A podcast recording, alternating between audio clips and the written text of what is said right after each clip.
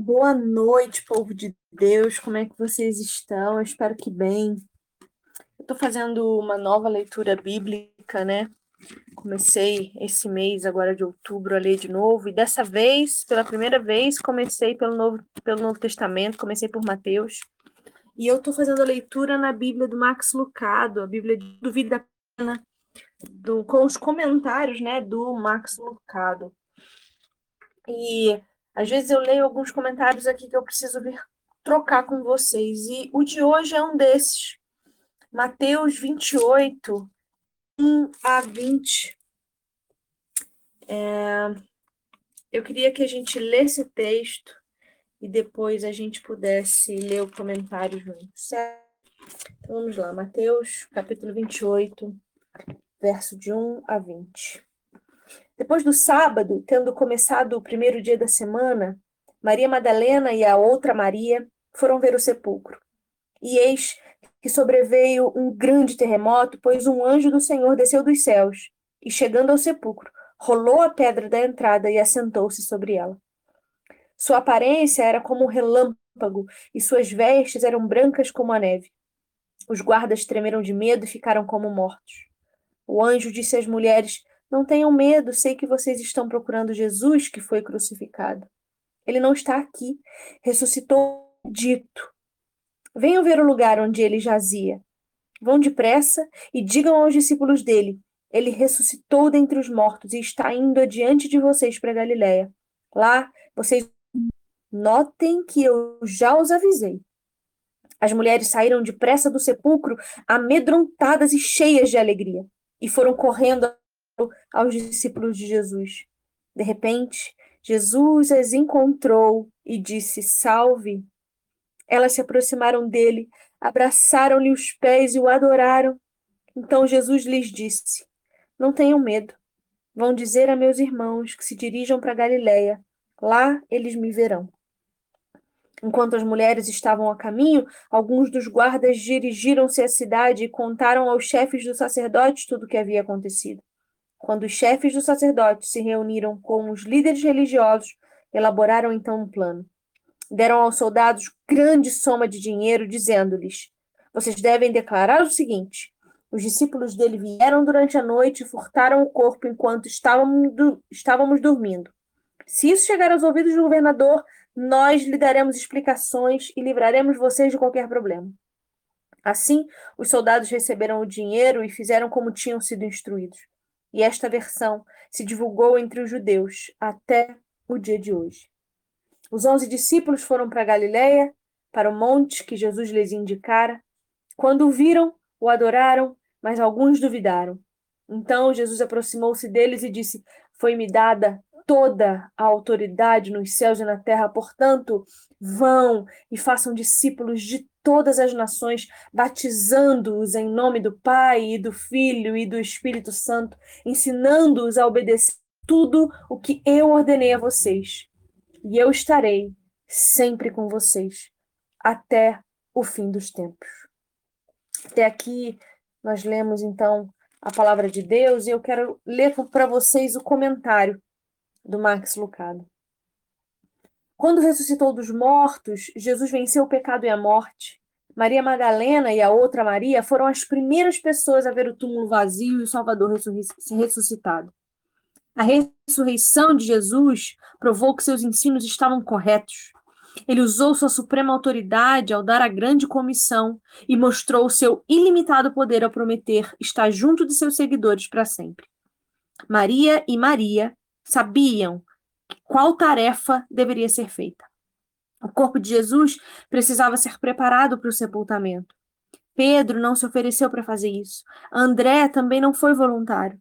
As adúlteras perdoadas e os leprosos curados não podem ser vistos por perto. Então, as duas Marias decidem fazê-lo. Fico pensando se elas não poderiam ter parado no meio do caminho e reconsiderado aquela ideia. E se tivessem olhado uma para outra e dito com desdém: para que tudo isso? E se tivessem desistido? Jogado os braços para baixo, cheias de frustração e lamento, dizendo: Eu estou cansada de ser a única que se importa. Deixe que André faça alguma coisa para variar, que Natanael mostre um pouco de liderança. E se elas tivessem dito isso? Quer elas tenham sido tentadas a fazer isso, quer não, sou feliz de que não tenham desistido. Isso teria sido trágico. Certamente nós sabemos alguma coisa que elas não sabiam naquele momento. Sabemos que o pai estava assistindo a tudo. Maria e Maria pensavam que estavam sozinhas, porém não estavam. Achavam que sua jornada era secreta, mas estavam erradas. Deus sabia. Ele estava vendo as duas mulheres subindo a montanha.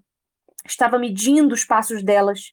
Estava sorrindo diante do desejo do coração delas e feliz por sua devoção. Ele tinha uma surpresa esperando por elas. Por que o anjo removeu a pedra? Você já se perguntou? Para quem ele tirou aquela pedra do lugar? Foi para Jesus? Foi isso o que eu sempre pensei, que tinha sido por causa de Jesus. Sempre achei que o anjo tinha removido a pedra para que Jesus pudesse sair. Mas pense um pouquinho sobre isso. Será que a pedra precisava mesmo ser removida para que Jesus saísse? Deus precisava de alguma ajuda naquele momento? Seria o conquistador da morte tão fraco que não fosse capaz de empurrar uma pedra? É como se Jesus dissesse: Ei, alguém aí fora poderia empurrar a pedra para eu sair? Eu acho que não. O texto nos dá a impressão de que Jesus já estava fora do túmulo quando a pedra foi removida. Em nenhum lugar dos evangelhos lemos que o anjo removeu a pedra para Jesus. Para que então a pedra foi removida? Ouça o que o anjo diz: Venham ver o lugar onde ele jazia. A pedra foi removida, não para Jesus, mas para as duas mulheres. Não para que Jesus pudesse sair, mas para que as mulheres pudessem olhar lá para dentro. Vão depressa e digam aos discípulos dele: ele ressuscitou dentre os mortos e está indo adiante de vocês para Galiléia. Lá vocês o verão. É o que diz o verso 7. Maria e Maria não precisaram ouvir aquilo outra vez. Elas se viraram e começaram a correr para Jerusalém. A escuridão se fora, o sol estava brilhando, o filho não estava mais na sepultura. Mas não havia desaparecido. Ainda havia outra surpresa esperando por elas. De repente, Jesus as encontrou e disse: Salve! Elas se aproximaram dele, abraçaram-lhe os pés e o adoraram. Então Jesus lhes disse: Não tenham medo. Vão dizer a meus irmãos que se dirijam para Galiléia, pois lá eles me verão. O Deus das surpresas ataca novamente. É como se tivesse dito: Não posso mais esperar. Elas vieram de tão longe para me ver. Eu vou me apresentar para elas. Deus faz isso pelos fiéis.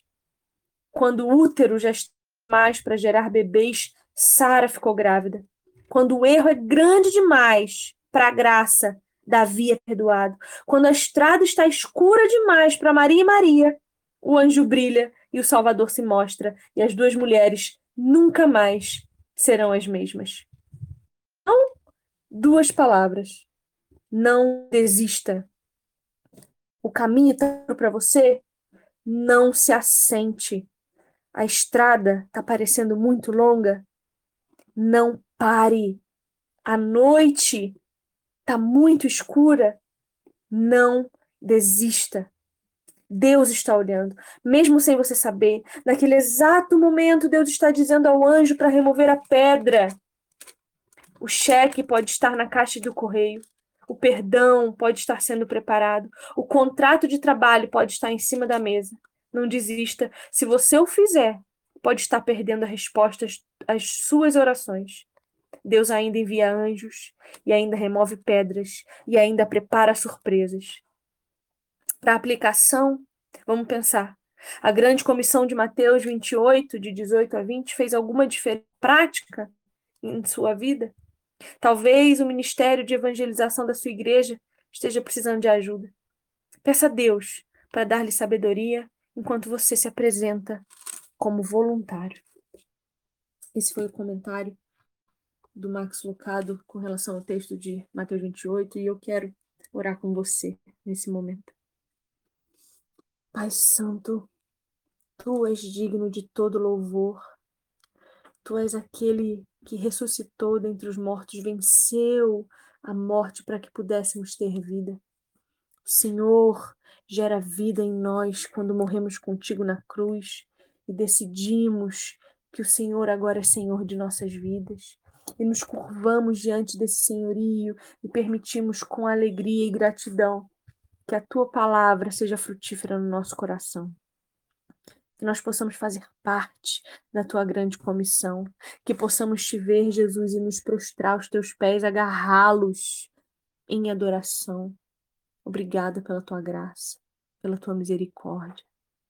Obrigada, porque tu prometeu para nós que está conosco até o fim dos tempos.